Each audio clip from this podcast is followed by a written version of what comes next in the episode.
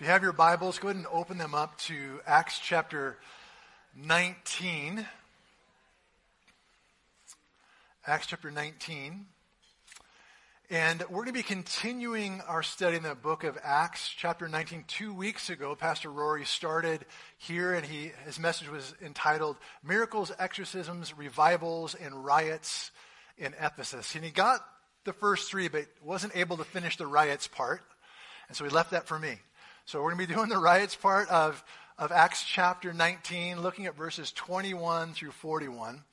Uh, normally we'd have you stand and read. There's a ton of stuff to read together, so we're just going to go ahead and pray and get into it. And then we're going to have kind of a, a refresh, a summary of verses 8 through 20, so we can kind of get the context of what's going on here and what's happening and what the Lord's been doing um, in Ephesus up to this point. So let's go ahead and pray. So we're, again, we're in Acts chapter 19. Um, Father, we just come before you. We thank you for your word. Um, we thank you, Lord God, that it is um, the roadmap to our lives. It reveals to us not only what's in front of us and the, the, the direction and trajectory that we should be going, but also, Lord, it reveals to us your heart for us. And uh, it speaks to us, Lord. It instructs, it encourages, it corrects. Um, it rebukes at times. And so, Lord, we thank you for your word and, and that is profitable for our lives. We pray, Lord, today that you would speak to us. Lord, that you would open our hearts as we look at what's in front of us this new year, as we get back into uh, the normalcy of life after having a few days off from the holidays. We pray and ask, Lord God, that when we get back into the busyness of life, um, that you would still be on the forefront of our minds and our hearts that we would look to you. We'd be asking you, Lord, to lead us and guide us by your Holy Spirit. And Lord, even in the confusion, the frustration, and the chaos of life, that we'd recognize your good hand on us and in all of it. To the glory of your name we pray. Amen. Amen. So we're in Acts chapter 19. If you remember a few weeks ago, Rory was talking about, he led us through uh, verses 8 through 20. And in this section, we saw the hand of God working in a very prominent city to establish for himself a church, to heal and to deliver, to, to save a people for himself in one of the most iconic cities in the ancient world, the city of Ephesus. And as we read through this section, um, we see the cinematic imagery, and it's just absolutely fantastic. Um, I'm surprised that Hollywood hasn't tried to make a movie of Acts chapter 19 because in it we have suspense, we have intrigue, there's tension, there's conflict, we see miracles, we see spiritual warfare, and we see one of the most incredible fight scenes ever recorded in Scripture in the pages of Acts chapter 19. And then, to top it all off, it ends where we left off last week with revival people getting saved, lives being transformed, hearts being opened up to God. Paul has been in Ephesus now for about two years, and he's focused the lion's share of his time in a, in a, school of Tyrannus, a school where he's teaching and educating people on who Jesus is and what Jesus has done. And verse 10 tells us that the result of that was that all who dwelt in Asia heard the word of the Lord Jesus. And again, notice what it says all all who dwelt in Asia heard the word of the Lord Jesus, both Jews and Greeks. Pretty successful ministry Paul had there in Ephesus. But here's the thing whenever God is moving, Satan tries to disrupt the work of God either through counterfeit, through confusion, or through conflict. Let me say that again. Whenever God is moving, Satan tries to match him step for step. Newton said this. He said that whenever there's an action, there's an equal and opposite reaction, right? And the same is true in the spiritual world. When God begins to move, when God begins to work, Satan ups his game to try and thwart and disrupt the work of God. And he does it through counterfeit, through confusion, or through conflict. In verses 13 and 14, we see him using it, using counterfeit and confusion, where the false priests and the seven sons of Sceva try to call upon the name of the Lord to help them exorcise a demon out of a man. And we know that they're unbelievers, but they see Christians calling upon the name of the Lord to perform miracles. And they say, well, gosh, if they can do it, maybe we can do it. Perhaps the name of Jesus is stronger than any of the gods that we serve. And so they start calling upon the name of Jesus. And what happens? You guys remember the story. All of a sudden, the demon looks at him and speaks and says, Jesus we know, Paul we know, but who do you think you are? Right? And he jumps on them and attacks them, these seven sons of Sceva, and he literally feeds them or hands them their lunch. They're, pre, they're overwhelmed, they're overpowered. In fact, it says in verse 16 that they're wounded and left naked or humiliated. And so God is working in Ephesus in remarkable ways. And two things happen because of it. In verse 17, we see that the name of Jesus was magnified, both in the eyes of Jews and Greeks. And secondly, we see that God blessed the people of Ephesus with the fruit of repentance.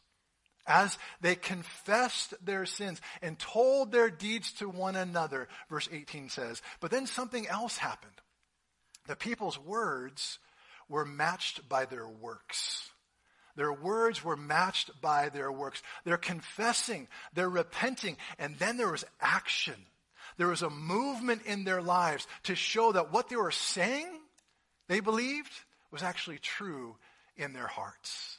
And they wanted to show it. And so verse 19 tells us that they brought their magic books, those books that contained rituals and spells and incantations. And they brought them to the public square and they burned them in the eyes and in the sight of all. Put it in other words, these people renounced their wicked lifestyles and took drastic and costly steps to rid themselves of their past lives. I'm sorry, I got a little hair that keeps itching my nose. It's driving me crazy. In other words, they settled the issue of the Lord's, you know what I'm talking about, right, Michael? The little mustache, whiskers. they, they purpose to rid themselves and to settle once and for all that Jesus was Lord. And so they rid themselves of everything that controlled them and everything that they once depended upon. In essence, what they were doing is they were burning all connections to their past life. They were burning all the bridges that could and listen, and would eventually reconnect them to and lead them back to their former lives. And I say that because this, if we're not very distinct and we're not very um, purposeful in turning away from sin, we'll always go back to it, won't we? It's like the grooves on a record. Just recently, my daughter, youngest daughter, she just got a record player from grandma, and she's super excited. Doesn't have any records yet, but she's super excited about this record player. And if you've ever used records before, you understand it's a, it's a polycarbonate, it's a piece of vinyl, right? And it has grooves in it. And the needle follows those grooves, and it will stay in that groove as long as there's nothing that impedes its track, right? Like a scratch or dust or something like that. Our lives are like a record. And if we're not quick, when God does a work in our lives to repent from and to turn away from sin, will fall back into that groove and repeat the same things over and over and over again. And so these guys, they took drastic, costly steps. They recognized Jesus as their Lord and Savior, and they began to burn all the bridges, all the connections to their past lives, the things that they were connected to, the things that they depended upon. They burned all of those things. Why did they burn them? Because once you burn something, you can't go back to it, can you? It's just ash. It's just dust. It has, it's meaningless. And the lesson from a few weeks ago was this. If there is anything that constitutes a danger for me or danger for you in going back to the old haunts, the old behaviors, the old habits, the old patterns of life, then we need to take drastic steps. We need to get rid of those things in our lives. Old relationships, old friendships, old habits and hobbies and entertainment that causes sin. We need to get rid of it. Don't keep doors open that should be shut. Amen? Amen. And so, as a result of all of this, verse 20, it says, that The word of the Lord grew mightily and prevailed. I love that. The word of the Lord, it grew mightily and prevailed. Let me ask you this question here this morning. When did the word of, God, of the Lord grow mightily and prevail in Ephesus. When did that happen? Well, it tells us when Christians began to confess their sin. When Christians began to repent. And when they made decisive decisions or took decisive action to ensure that they would never return once again to their old ways. They burned all the tethers to their old life. It reminds me of Acts chapter 3 verse 19 where Luke writes, Repent therefore and be converted that your sins may be blotted out so that times of refreshing may come from the presence of the Lord. I love that, the presence of the Lord. The Bible tells us that God abides in us. His presence is always with us. But notice it says this, that that happens, his presence only comes when we do certain things prior to that. And the word is repent. And that's a word that our culture does not like, does it? Even most Christians don't like the word repent. You need to repent. As we're growing up in our homes and we're teaching our kids about sin and, and forgiveness and all of that, we tell them, hey, you need, you need to repent. You need to ask for forgiveness. It's always so hard. You ever had a kid that just won't say, I'm sorry? Just won't do it? Just like you can tell they're, they're broken, but they just won't. They're crying with,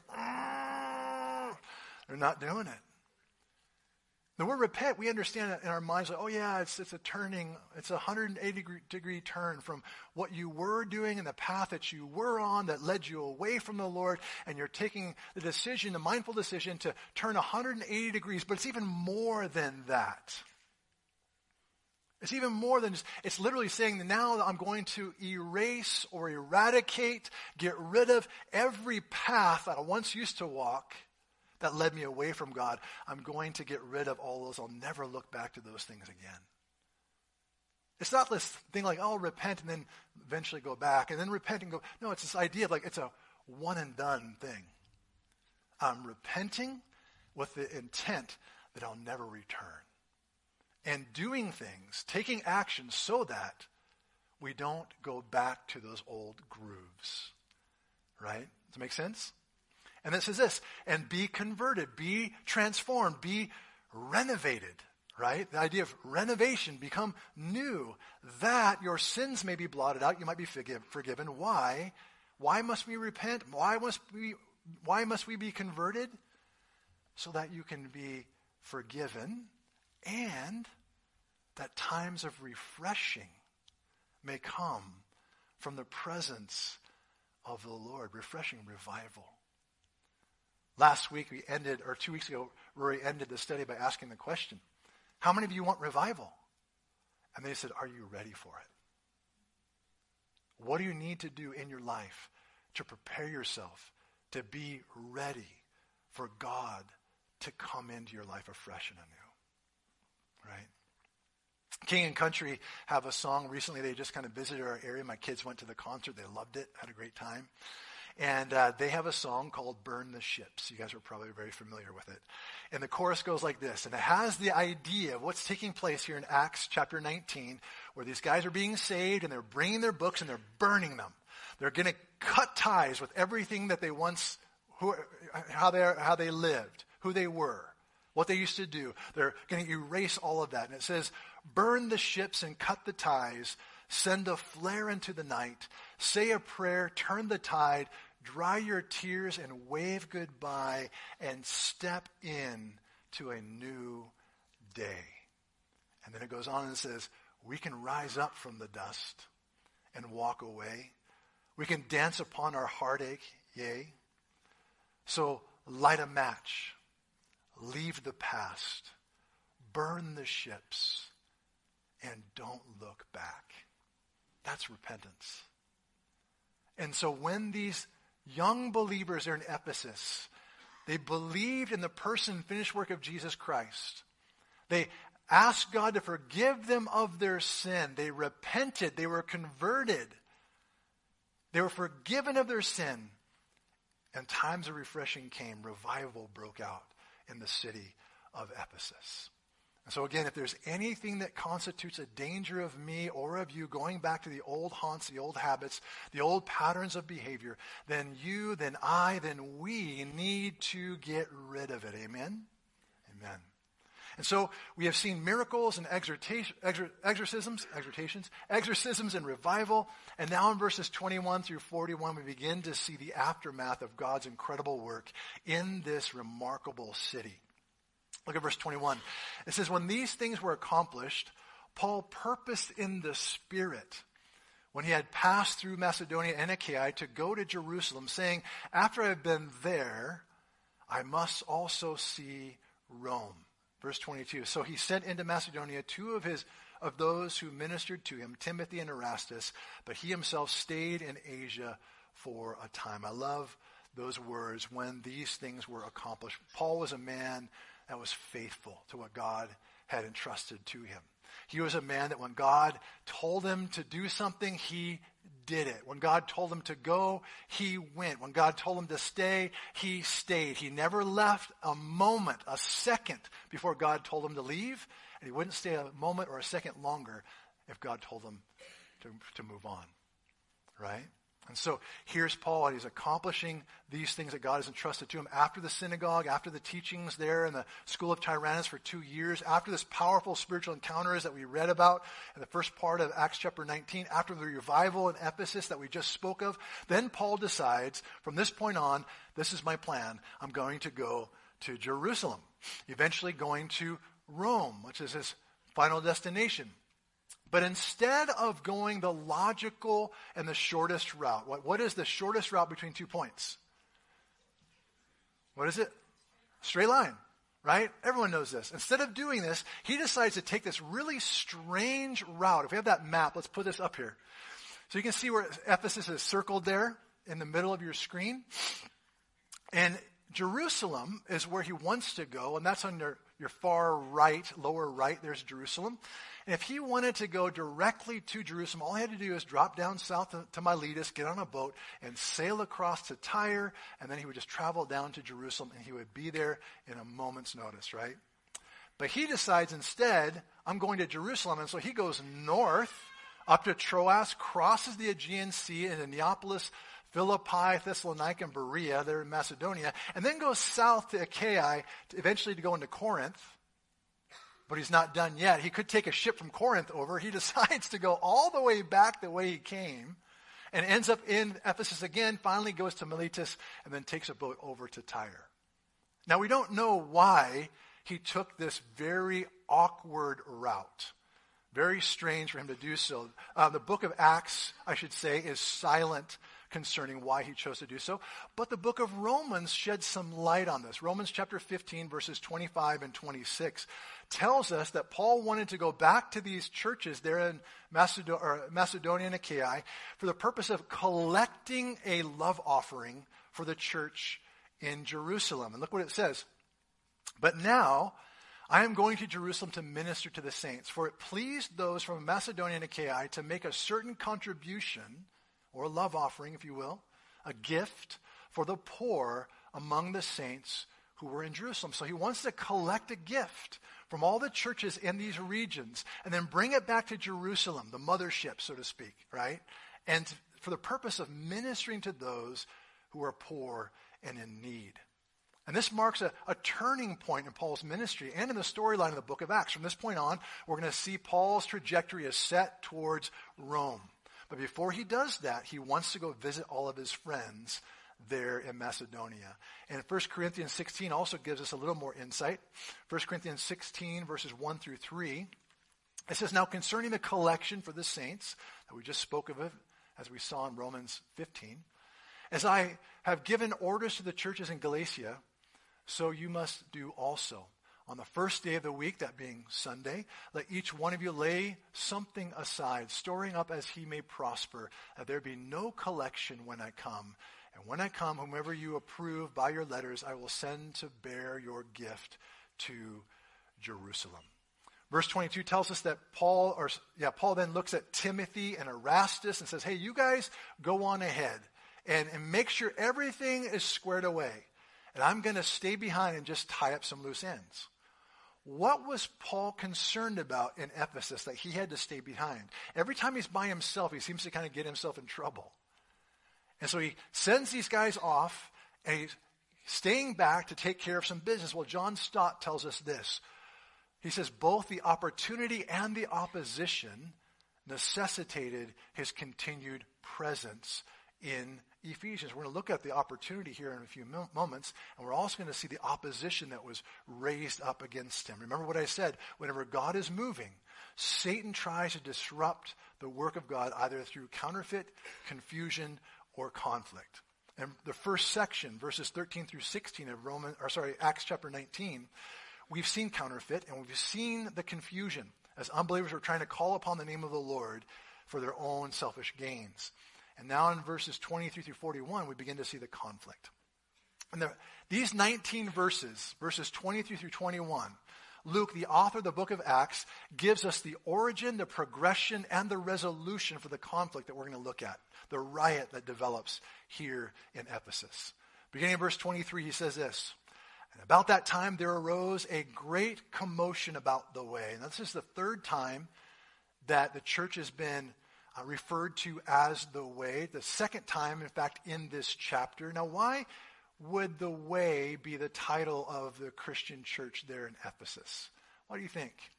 Remember what Jesus said? He said, I am the way, the truth, and the life. And so it was a statement, whether they called themselves this or whether the people around them called them that because of what Jesus said. People remembered that Jesus said, I am the way. It could possibly have been that people were like, oh, these guys think too much of themselves. They're the way type thing, right? And then Christians were like, yeah, we, Jesus is the way. This is a great name for us, right? So here he talks about this great commotion about the way. So this work that God was doing in Ephesus, now people are starting to talk about it. There's a great commotion. Verse 24, for a certain man named Demetrius, a silversmith, who made silver shrines of Diana, brought no small profit to the craftsmen. And he called them together with the workers of similar occupation and said, Men, you know that we have our prosperity by this trade. Moreover, you see and hear that not only at Ephesus, but throughout almost all Asia, this Paul has persuaded and turned away many people, saying that they are not gods which are made with hands. Verse 27. So not only is this trade of ours in danger of falling into disrepute, but also the temple of the great goddess Diana may be despised and her magnificence destroyed, whom all Asia and the world worship. And so it starts off in verse 23 by saying that there was a great commotion. The word commotion means a great distress, a tumult, a great disturbance. At the epicenter of this disturbance, this great commotion, was a man named Demetrius, and he was a silversmith, someone that crafted objects out of silver. And in this case, Demetrius was a man that made silver shrines, we're told.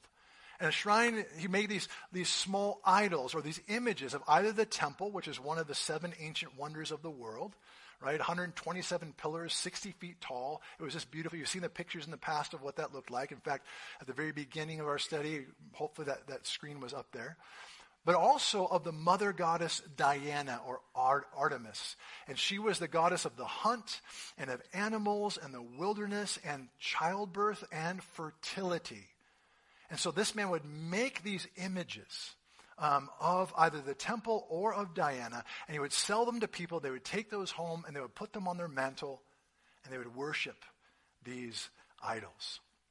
Now, interestingly enough, Luke tells us that at the root of this commotion, it wasn't theological, it wasn't ethical, it was economic. The root of the commotion was economic. You see, Demetrius wasn't so much concerned about these people that are now new believers in Jesus Christ that were joining the way. And he wasn't too confused or frustrated about the effect that this might have on the religious status quo. What he was concerned about is that the gospel that Paul preached was cutting into his bank account. was cutting into his bottom line. Look at what it says in verse 26. This Paul has persuaded many and turned away many people. As more and more people heard the gospel and believed, they would cast off their old lives and their old idol worship. And they would then follow the true and living Christ. And so they stopped buying these, these little images, these idols. And that became a major problem for Demetrius and his friends. Little side note someone once said this The trueness of our worship is seen in our bank accounts. The trueness of our worship is seen in our bank accounts. In other words, what we spend on, our money on most, aside from the necessities of life, is really what we worship. Is really what we worship. What we spend our money on most is really what we worship. For Demetrius, his sales were plummeting. His affluent lifestyle was now being threatened. And so it isn't surprising that he would then link economics with religion. I mean, throughout history, economics and religion have been very closely interconnected. Case in point, the Roman Catholic Church, right? The biggest landowner in the world is the Roman Catholic Church. In fact, when we were in Israel just recently, almost every site that we went to, our, our tour guide would be like, and guess who owns this? And look at this. Guess who owns this? And we're like, the Roman Catholic Church. Yeah, yeah. Then he goes, and guess who owns this? The Roman Catholics. No, the Mormons on this one. the second largest landowner in the world, the Mormon Church. And then, so we see these things happening. In fact, there was a time, talking about the Roman Catholic Church in the 12th century, when Thomas Aquinas went to visit Pope Innocent II. This is about 1130 to 1143 BC. And goes to visit the Pope, and the Pope is walking around him, showing him the opulence of the Roman Catholic Church, the, the wealth of it. And he takes something from the, from the Gospels, and he says to Thomas Aquinas, You see, no longer can the church say, Silver and gold have I none. And you guys know what Thomas Aquinas said? He said, Yeah. And no longer can the church say, Rise up and walk. There's been this connection between economics and religion. We see it even in our modern day with the, the prosperity movement in the Pentecostal church. Years ago, I remember I used to work for a builder when we lived in Bend. And uh, at that one year warranty, of this person's house. I'm walking through, and then you, know, have a checklist of things that need to be fixed. And went up in the bathroom, he's showing me some things, and I noticed on the mirror that was written in marker, God wants you to be a millionaire. God wants you to have a nice house and drive expensive cars. God wants you to be able to travel to, you know, take your kids, you know, to, to Europe. And I just asked him, I said, hey, you mentioned God. Like, are you a Christian? He said, Oh, yeah, yeah, I'm a Christian. Like, really? Huh. um, boy, you believe that? Oh, yeah, I believe God wants every Christian to be wealthy. God wants them to be wealthy. There's no reason that Christians should be sick or poor. I'm like, where do you find that in the Bible? And you can't, you can't find that in the scriptures. In fact, the Bible talks about being poor in spirit, right? Being humble.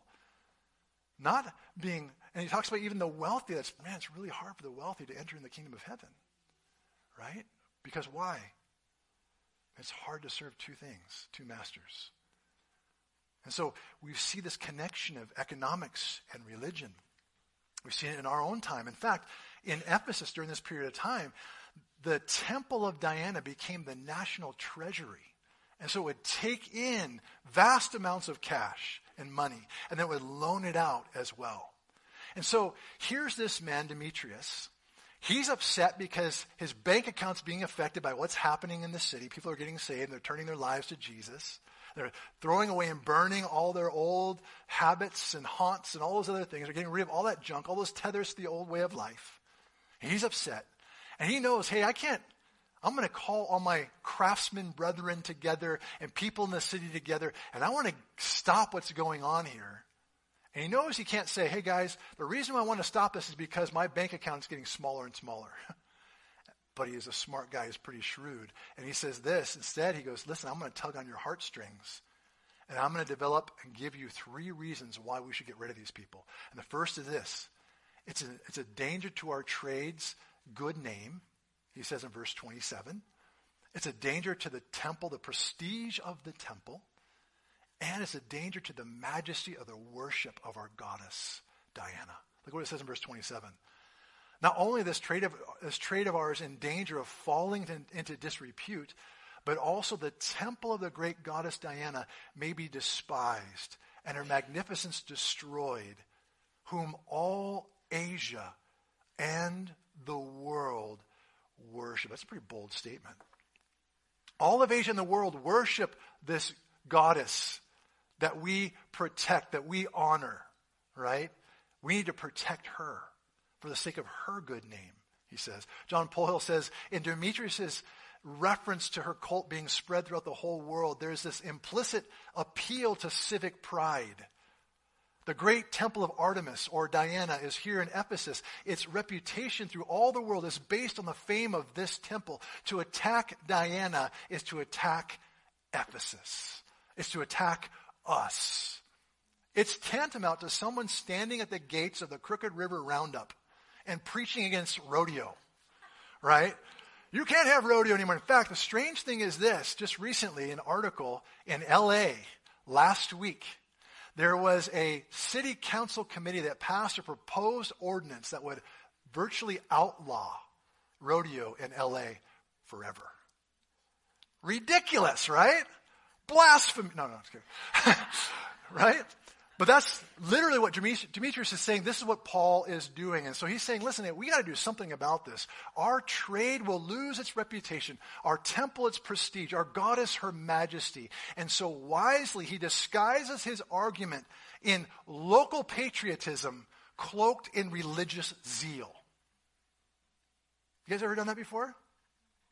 You ever cloaked patriotism and are your arguments for something in patriotism or religious zeal? I think the church did that a lot a couple years ago, right?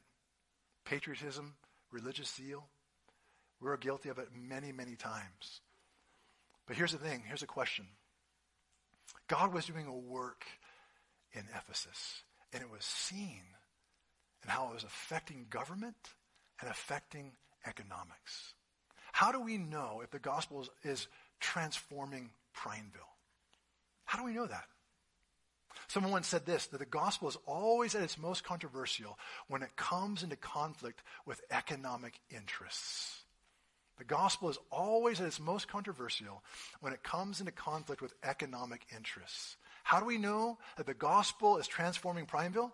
When it begins to impinge upon government and authority and economics when our local governments, our local schools, our libraries are beginning to feel the pinch and squeeze of transformed lives as people begin to put their faith in the person and the finished work of Jesus Christ.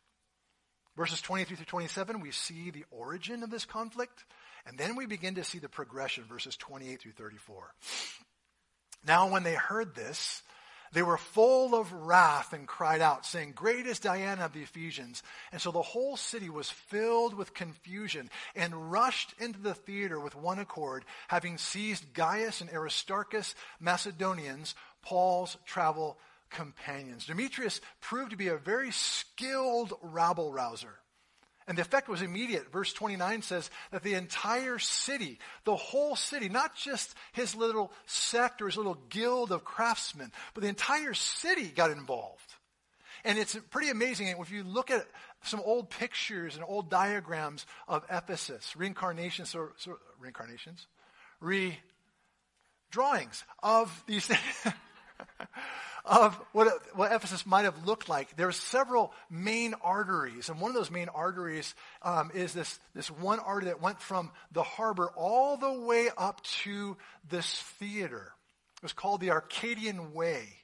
And it was 36 feet wide and 1,700 feet long, almost a third of a mile long. This major thoroughfare, this major artery that went from the harbor all the way up to this theater. And you can imagine as this guy is talking, as he's just starting to, to foment the people into a rage, people start flooding the streets. And in chaos, they start running up to the theater, and we're told the theater could hold 25,000 people. There's a lot of people filling this theater, and it's swelling, right? It's completely engorged with people. And look what Paul does. I love this guy. Paul does this. Look at verse 30. And when Paul sees this, it says he wanted to go to the people. The disciples would not allow him. Then some of the officials of Asia, who were his friends, sent him pleading that he would not venture into the theater. I love this. The, the streets are full. It's chaotic right? You guys remember what it was like in Portland or Seattle or LA or San Francisco, all these places where the streets were flooded with people and there's chaos and people throwing stuff and just this full on mobs. And Paul looks at this and goes, This is awesome. This is awesome. All his friends are going, We got to get out of here. He's like, No, this is great. He saw this mob of people, 25,000 people in the stadium. He thought, This is not a problem. This is an opportunity to preach the gospel. And so he wanted to go. But his friends were like, no, Paul, you can't go. And they hindered him from making it um, into the theater. Now, all week long, I've been really sitting on this section because the Holy Spirit really convicted me personally. I'm going to be completely honest and transparent with you guys. I'm a human being. I'm a sinner just like you. And I'll be honest, there are times when I'm tired and I'm weary. And when things happen, I don't see them as opportunities. I see them as problems. And God doesn't like that in us, especially when it comes to people.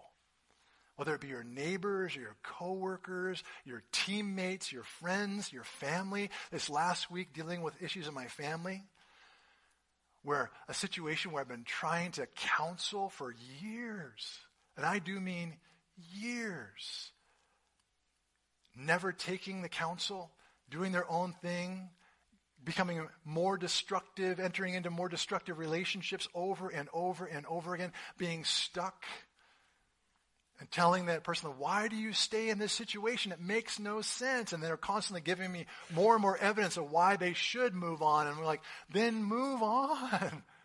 And I remember at one time I'm sitting there trying to be calm.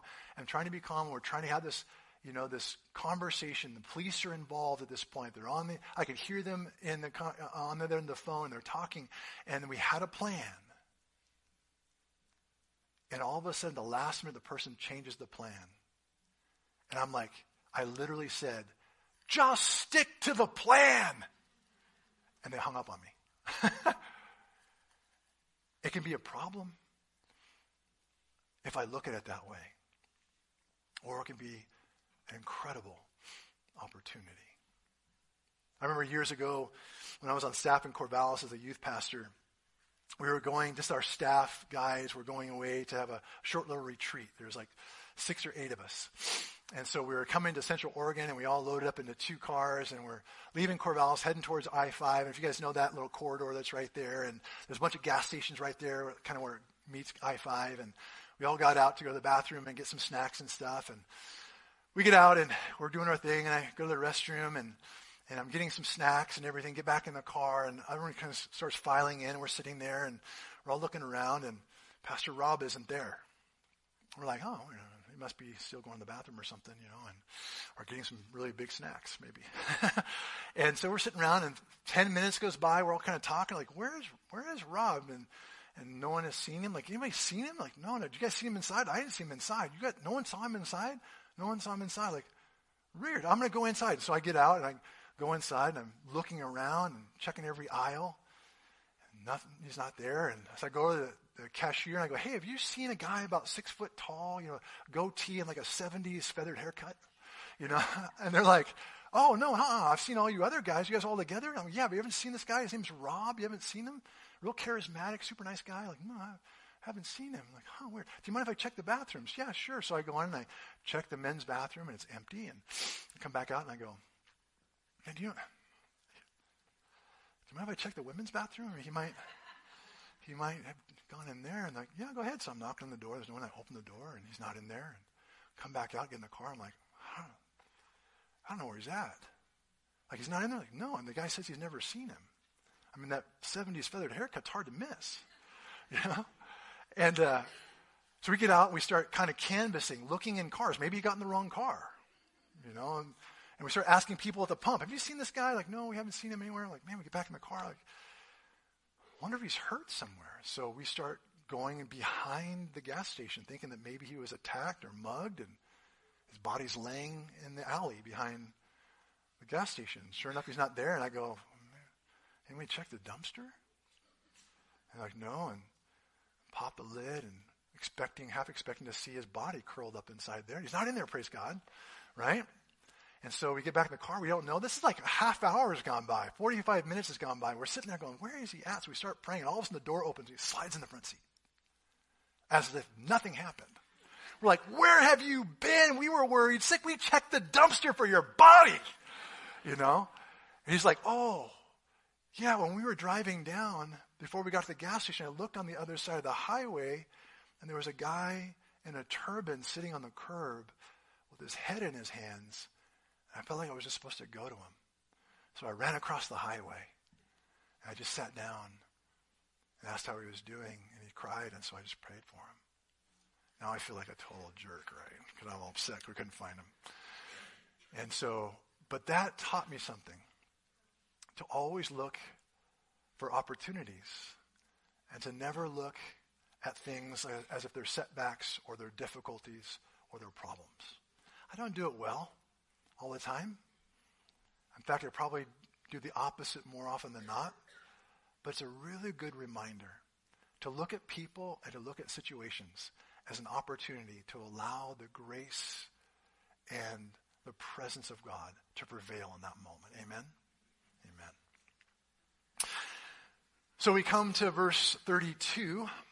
And it says, some therefore cried one thing and some others. So now Luke is kind of giving us a picture of what's happening, kind of painting the picture. Some cried one thing, some another, for the assembly was confused, and most of them didn't even know why they were there, right? Verse 33, and they drew Alexander, uh, this Jew, out of the multitude and put him forward. And it says this, that Alexander then motioned with his hands to try and quiet down the crowd. Right, so he could make his defense to the people. In verse 34 it says, And when they found out that he was a Jew, all with one voice cried out for about two hours. Did you catch that? Two hours. Great is Diana of the Ephesians. I mean, got to come up with something better than that for two hours, right? For two hours, great is Diana. Over and over. 25,000 voices chanting this for two hours straight. The crowd was in a frenzy. And Luke shows his sense of humor by telling us that most of the people had no idea why they were there or what was going on. He says they were confused, and most of them didn't even know why they had come, verse 32. Now, confused, they were confounded, befuddled, perhaps. That's your word for the week. Befuddled, right? But more than that, it says that they were stirred up agitated, fomented. These people were out of their minds, frantic and fanatic. You guys ever seen the mob mentality before? You guys ever been a part of that? You've seen it before? Recently, I was watching this video of a riot that took place in LA about 20 years ago. And they were interviewing this guy who was a doctor. Really, really well known doctor. He was a, a black man. Um, he was practicing there in the LA area and he had taken a wrong turn and went down this section and all of a sudden there's this massive amount of people and they're rioting this massive mob and he ends up getting pulled out of his car. And then in the commotion all of a sudden he finds himself just being swept away by this wave of people. And they start vandalizing throwing things through the windows and all of a sudden he finds himself picking up a chair and throwing it through a window. Highly educated very well off. And he goes inside and he steals a tv and they have him on video doing this. And they ask him, Why did you do that? And he says, Honestly, I don't know. I was just caught up in everything that was going on. The mob mentality. Max Lerner, in his book, The Unfinished Country, writes this. He says that every mob, in its ignorance and blindness and bewilderment, is a league of frightened men that seeks reassurance in collective action. These people were being manipulated by a few selfish individuals for their own gain. They were being whipped into a frenzy for two hours. Complete disorder, complete chaos, utter mindlessness by a few individuals who are only concerned about their own pocketbooks. I always tell my kids this all the time. Whenever you see a mob of people standing around or a mob of people moving in a certain direction, go the other way because it's only bound for trouble. Benjamin Franklin said this A mob is a monster with many heads and no brains. and so the crowd gathered, And they shouted for two hours. And so we've seen origin, we've seen the progression of the conflict, and now verse 35, we see the resolution. Verses 35 through 41. And when the city clerk had quieted the crowd, he said, Men of Ephesus, what man is there who does not know that the city of, of the Ephesians is temple guardian of the great goddess Diana and of the image which fell down from Zeus? He's talking about this. Remember, Rory was talking about this two weeks ago about a meteor, a black meteor that fell from space, from the sky, and they grabbed it and they carved it into an image of the goddess Diana and they put it in the temple. So that's what he's referring to here in verse 35. Therefore, since these things cannot be denied, you ought to be quiet and do nothing rashly. For you have brought these men here who are neither robbers of temples nor blasphemers of your goddess. Therefore, if Demetrius and his fellow craftsmen have a case against anyone, the courts are open, and there are proconsuls. Let them bring charges against one another. But if you have any other inquiry to make, it shall be determined in the lawful assembly. 4 verse 40, we are in danger of being called in question for today's uproar, there being no reason which we may give to account for this disorderly gathering. Verse 41, and when he had said these things, he dismissed the assembly. Remember in verse 33, Alexander tries to say something, raises his hands to quiet the crowd, they'd have nothing to do with it. This man, a city clerk, stands up and immediately he hushes the crowd. Who was this guy? Right? Well, history tells us that he was probably a chief administrative officer in the city. He presided over the council of city magistrates and the public assembly. He was a liaison officer between Rome and the city governments there in Ephesus. And his main concern was that the disturbance that was taking place might bring about the ur or the anger of the Roman officials and somehow subsequently bring about restrictions on their being able to, to govern themselves. The application is this, and this is what I love about God. How many of us in this room have been in a situation that was very difficult and all of a sudden someone steps in and at the right time, at the right place, and what used to be rocky and stormy all of a sudden is as smooth as glass. Anyone ever had that experience in their lives? So when we were in Brazil, as you know, we were missionaries in Brazil. My oldest daughter was born in Brazil, and we had to go from Curitiba, the city that we lived in, to Sao Paulo, Brazil, to the consulate there. It's a 10-hour bus ride. We didn't have a car, and so we're two and a half months maybe in the, in the country, three months in the country. Didn't know the language. And so we're getting on a bus and traveling for 10 hours with a brand new baby, right? Public transportation in a foreign country where you don't speak the language. Yeah? Feel me? So we get there, and then we have to somehow make our way from the bus station through the city of Sao Paulo, which is the second biggest city in the world, right? To the consulate. And then we have to try and explain what we need. And so we get inside and we're telling them, hey, we need a, a citizen born abroad certification certificate. It's like a birth certificate, right? Um, and so we need this thing. And so the lady's like, okay, well, I'll give it to you. Are, are you citizens? Let me see your passports. Give them the passports. What other documentation do you have? What other documentation do you need? I need this and this and this and this and this. Do you have those things?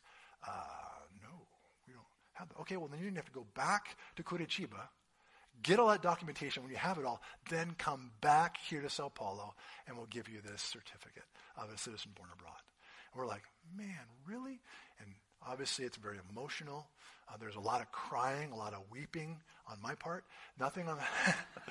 and we're sitting there, and uh, and all of a sudden, behind the glass, this guy in a suit. And so you're having to deal with a Brazilian, even though we're Americans, we're dealing with a Brazilian trying to communicate this to her. And this American walks by and behind the glass, and he goes, stops and goes, "What do you guys need?"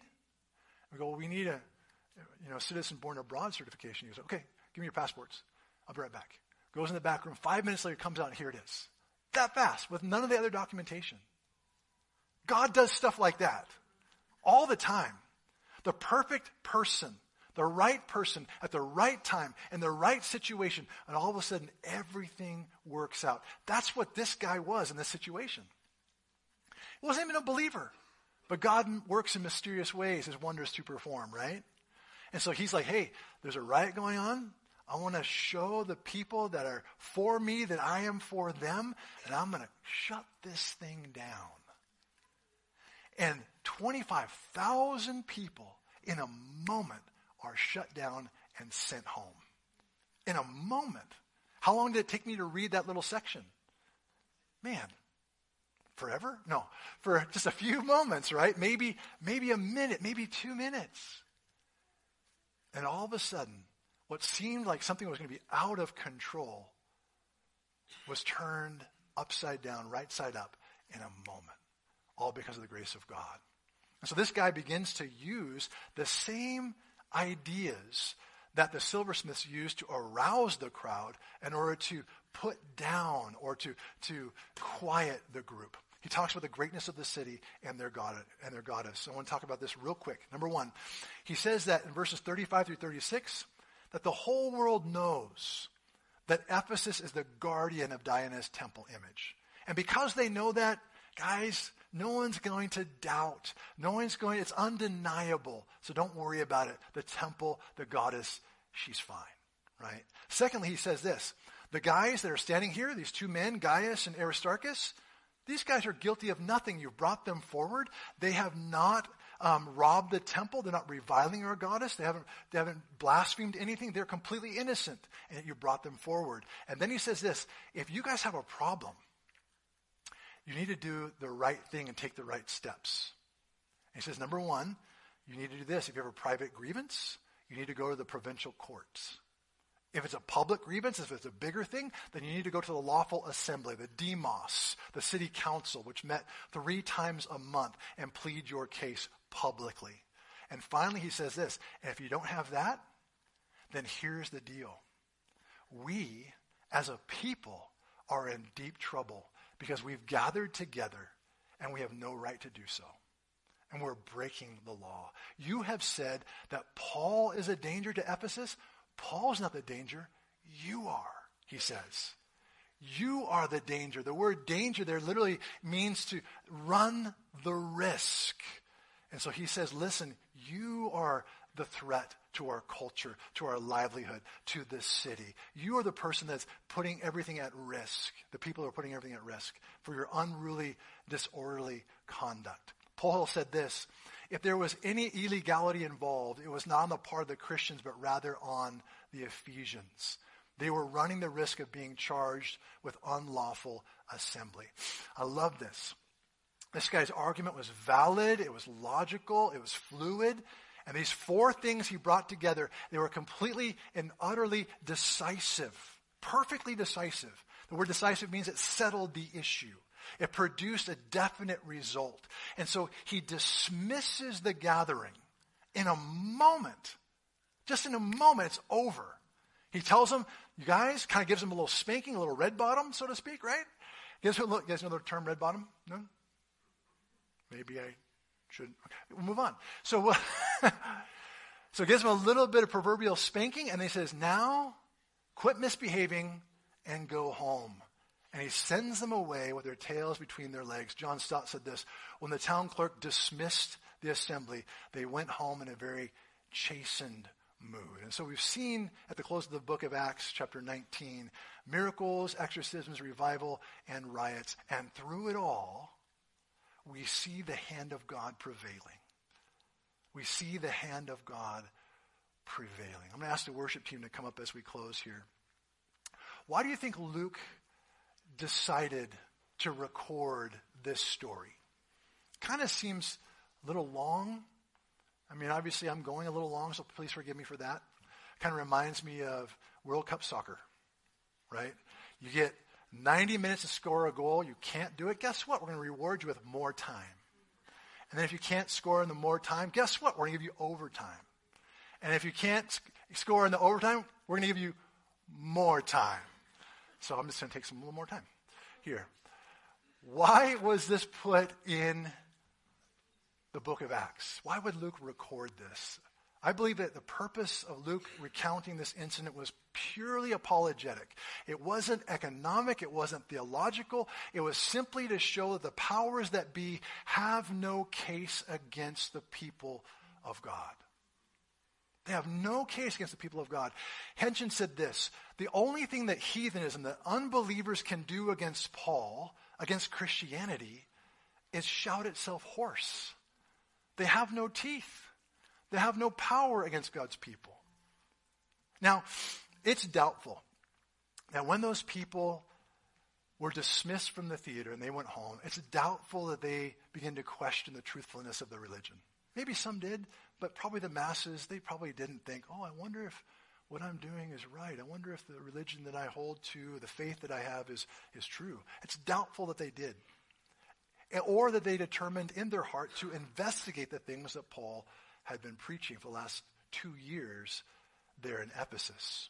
After all, we've seen it in history and we've seen it in our own lives. It's so much easier to believe a lie and follow the crowd than it is to do the work and to investigate. But the point is this Ephesus is gone. It's gone. So is the worldwide worship of Diana of the Ephesians. The city is gone. The temple is gone. The only people that go to Ephesus today are archaeologists and Christians. There's nothing really there anymore to see, to do. That all that stuff is gone. The silversmith guide or, or guild, it's all gone. And yet, the gospel of grace, the gospel of Jesus Christ and his church are still here. They're still here. The church and the gospel have survived 2,000 years and they're still going strong. Why? Because truth will always prevail against a lie, and light will always conquer darkness. We do not move forward based upon propaganda. We don't minister with propaganda. We minister by persuasion. How many times in the last, man, two months have we read that when Paul went into the synagogue, what's the first thing he would do? Is that he would persuade, right? He would reason. He would demonstrate from the scriptures that Jesus Christ is the Messiah, that he rose again from the dead, right? Over and over. In fact, in this chapter, verse 8, we read that, that Paul reasoned and persuaded. He didn't argue. He just allowed the facts to speak for themselves. We are called to share God's truth, not religious lies. We're not to blow things out of proportion. I love to kind of date myself a little bit. You guys remember Dragnet in the 50s? You guys remember that? I don't I was not born in the 50s, but I was able to watch those episodes as a young kid and I love Joe Friday. Cool name, Joe Friday, right? And he's this investigator and he's sitting there, he's taking down a statement, and what's the phrase he used to always say? Just the facts, ma'am. Just the facts right? As Christians, we don't need to embellish. As Christians, we don't need to try and win an argument. Our goal is to win the heart by releasing the story, the true story of the person and finished work of Jesus Christ, revealing it as it is, just the facts, and allow God to do what God will do. Amen? Amen. Our motive is love. It's not anger. Our motive is the glory of God. It is not the praise of men. That's why the church goes on. And that's how we continue to move forward. This morning as I was praying, I was trying to think of like what what's a verse, Lord, how do you want me to, to close out this morning? And God gave me Ephesians chapter 6, verse 9. I think it's very fitting for us, especially as we are in a new year, the first day of a, new year, 2023. Everything else is behind us. We're hoping to start afresh and anew. The Holy Spirit would speak to us from Ephesians 6 9 today and say, Let us not grow weary in doing good. Don't grow weary and don't stop in doing good. For in due season, here's the reward we will reap if we do not give up. And so I just want to encourage and exhort my fellow brothers and sisters in Christ this morning. God is for you in 2023. No matter how difficult 2022 must have felt, He's for you. No matter how hard things are, physically, financially, relationally, God is for you. His word, as we said earlier, tells us that his thoughts toward us are not evil, but they're good. And his desire is to give you a future and a hope. And this year, I pray that we would be a people that would walk forward, not looking back, walking forward in the paths that Christ has for us this year. With our hearts and minds fixed, just as these people ran into the theater in one accord, that we, that we would run forward in Christ together, purposing to follow him and look to him. Amen. The church has prevailed for 2,000 years and has been faithful to do good. And the Word of God, because of that, continues to grow and to prevail. Let's stand together and we'll pray.